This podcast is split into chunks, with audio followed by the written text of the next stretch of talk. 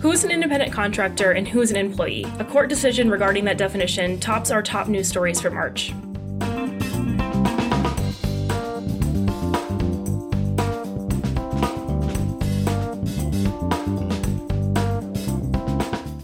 I'm Vesna Brajkovic, HDT's managing editor, and I'm here with editor in chief Deborah Lockridge to recap the top news stories of the past month and bring you updates and insights into those stories on this episode of HDT Talks Trucking.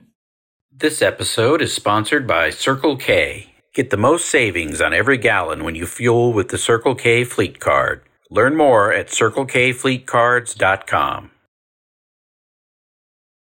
Before we dive in, don't forget to follow and connect with us on your favorite social media platforms and subscribe so you don't miss an episode of HDT Talks Trucking. Our most read news story of the month was Court reinstates Trump era independent contractor definition. Deborah, I know you've been covering this story. Um, what can you tell us about this?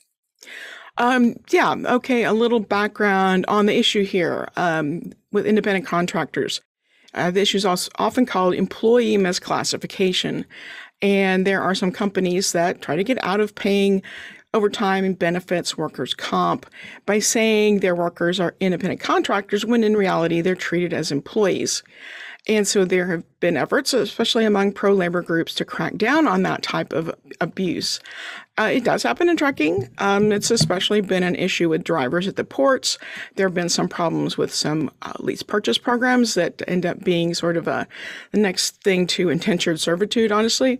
Um, but while these abuses do exist, the thing is, the efforts to address the problem end up going too far the other way, and then they penalize trucking companies that legitimately use owner operators. So, uh, for instance, um, we've still under appeal is California's AB5 law, which sets forth an ABC test. I'm not going to get into all the details of what that is, but it would essentially outlaw um, the leased on owner operator model as we know it in trucking, is what a lot of people think. Um, and uh, pro labor groups want to make this the federal standard as well. Um, so, on the federal level, the issue comes into play under the Fair Labor Standards Act, which guarantees minimum wages and overtime, but that doesn't apply to independent contractors. Um, but at the same time, the FLSA doesn't really provide clear guidance on how to distinguish an employee from an independent contractor. And so the Labor Department um, has had to come up with various definitions uh, to try to define that. So then, what happened in March? So, going back uh, during the last days of the Trump administration, the Labor Department published a rule that would create a new definition of independent contractor. And, and that would have made it harder to say an independent contractor was really an employee. It was welcome news to motor carriers that use owner operators and to owner operators who like being independent contractors. But that rule was one of the top targets of the incoming Biden administration, and it repealed it within months of taking office. A group of business, organizations, including one that uh, the American Trucking Associations is a member of, challenged it in court.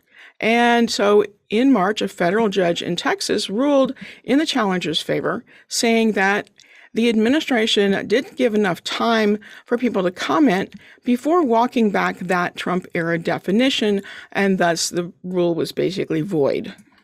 So then, do you know what happens next? For now, the court ruling uh, reinstates that Trump administration definition of independent contractor. It's not likely that will stay because uh, the Biden administration, I'm sure, will take action to again kill the Trump era definition. It could appeal the court's decision, or it could just go back through another rulemaking that gives the proper 30 days of notice to submit contents comments. Um, so Vesna, fill us in on the number two story.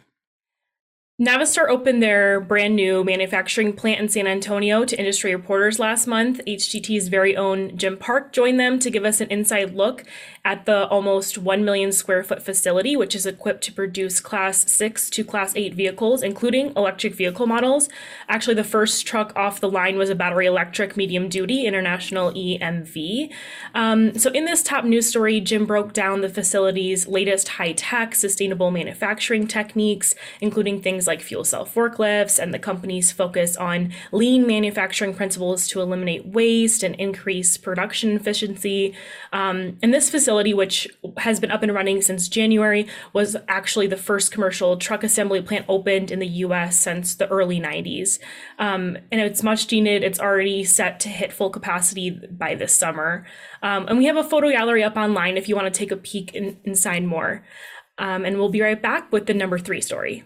Clarience Technologies is a global leader in transportation technology, known for its family of innovative brands including Truck-Lite, Road Ready Advanced Telematics, ECCO Safety Systems, Rigid Industries, and Davco Filtration, all of which, propelled by Clarience's best in class capabilities, global scale, and extensive industry insight, provide the technologies that keep the world moving forward.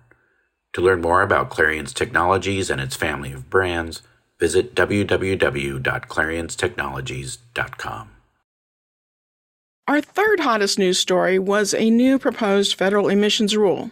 The trucking industry has been expecting the federal government to tighten diesel emissions regulations again, and in March, the EPA issued the proposed rule, and it could cut NOx by as much as 60% come 2045. NOx is short for nitrogen oxides, and it's a major component of smog. The last time EPA tightened NOx rules was with the phased in emission standards that went into effect between 2000 and 2010. At the same time, they were cutting uh, particulate emissions. Uh, since then, the EPA has been more focused on cutting greenhouse gas emissions by improving fuel economy, and it has traditionally been a real challenge to do both, with NOx rules uh, having the possibility to adversely affect fuel economy. But the EPA says that now that vehicle technology has advanced to the point that it feels like it can do that. Uh, this rule is designed to harness some of those advancements, and it also takes into account uh, the vehicle electrification that we've seen that uh, was not even on the horizon when the previous rules were written. And, and so, what are some of the changes that these rules would cause? So the proposal targets emissions in a broader range of operating conditions than the previous rule. Uh, the EPA said it found that NOx emissions from heavy duty diesels are high during types of operation that aren't covered in the current rules. Um, and these are conditions that uh, include low load and idling. Um, for instance, that's common at the ports in Southern California where pollution's a real problem. You know, trucks are idling, they're sitting there waiting to pick up containers. Uh, so these would be new standards. They would include new protect, new test procedures, a new regulatory definition of useful life, and other requirements. So, do you know what the industry reaction has been to this so far? Um, there was a flurry of statements that came out afterwards, and I would say um, cautious optimism or maybe optimistic caution. um, they typically are like, you know, we agree with the goals of reducing emissions, but you know, a lot of groups have concerns about whether these limits are going to be technically feasible. They also worry that we could see a repeat of what happened with the last round of EPA NOx and particulate matter regulations. Those engines had reliability problems when they first came out. Um, in fact, it led many truckers to hold off on buying new, cleaner burning engines. Um, so, in some ways, uh, it had some, I guess, unintended consequences of uh, people not getting the lower pollution engines because they just uh, didn't want to deal with the headaches. Yeah, exactly. And moving on to number four on the list, news about the fuel price spike we saw after Russia invaded Ukraine. The national average price of an on highway diesel fuel hit a record $5.25 on March 14th. Deborah, you've been covering this story, including President Biden's announcement that he's releasing an unprecedented amount of fuel, of oil from the strategic petroleum reserves. Why have prices spiked? Well, the most immediate cause is the war in Ukraine. Russia is a large crude oil producer, and fuel prices follow oil prices. Uh, so even though the U.S., uh, which has banned Russian oil and gas imports, only gets about 10% of our supply from Russia, oil is a global commodity. Uh, you may remember when the pandemic lockdown hit in 2020, roads all over the world were eerily empty uh, with that huge drop in demand, there was suddenly an oil glut and prices plummeted. uh, and oil producers cut back on production, and they've been slow to ramp back up since the economy and demand started coming back. So the roots of it are earlier than uh, the Ukraine situation, but that really caused things to spike. Uh, oil prices already had steadily increased over the last year uh, from about $60 a barrel to 93-ish right before the Ukrainian invasion. But then after the invasion, they spiked to $130 a barrel. That's um, that is actually not the record. Um, the record top happened in 2008, topping $140 a barrel.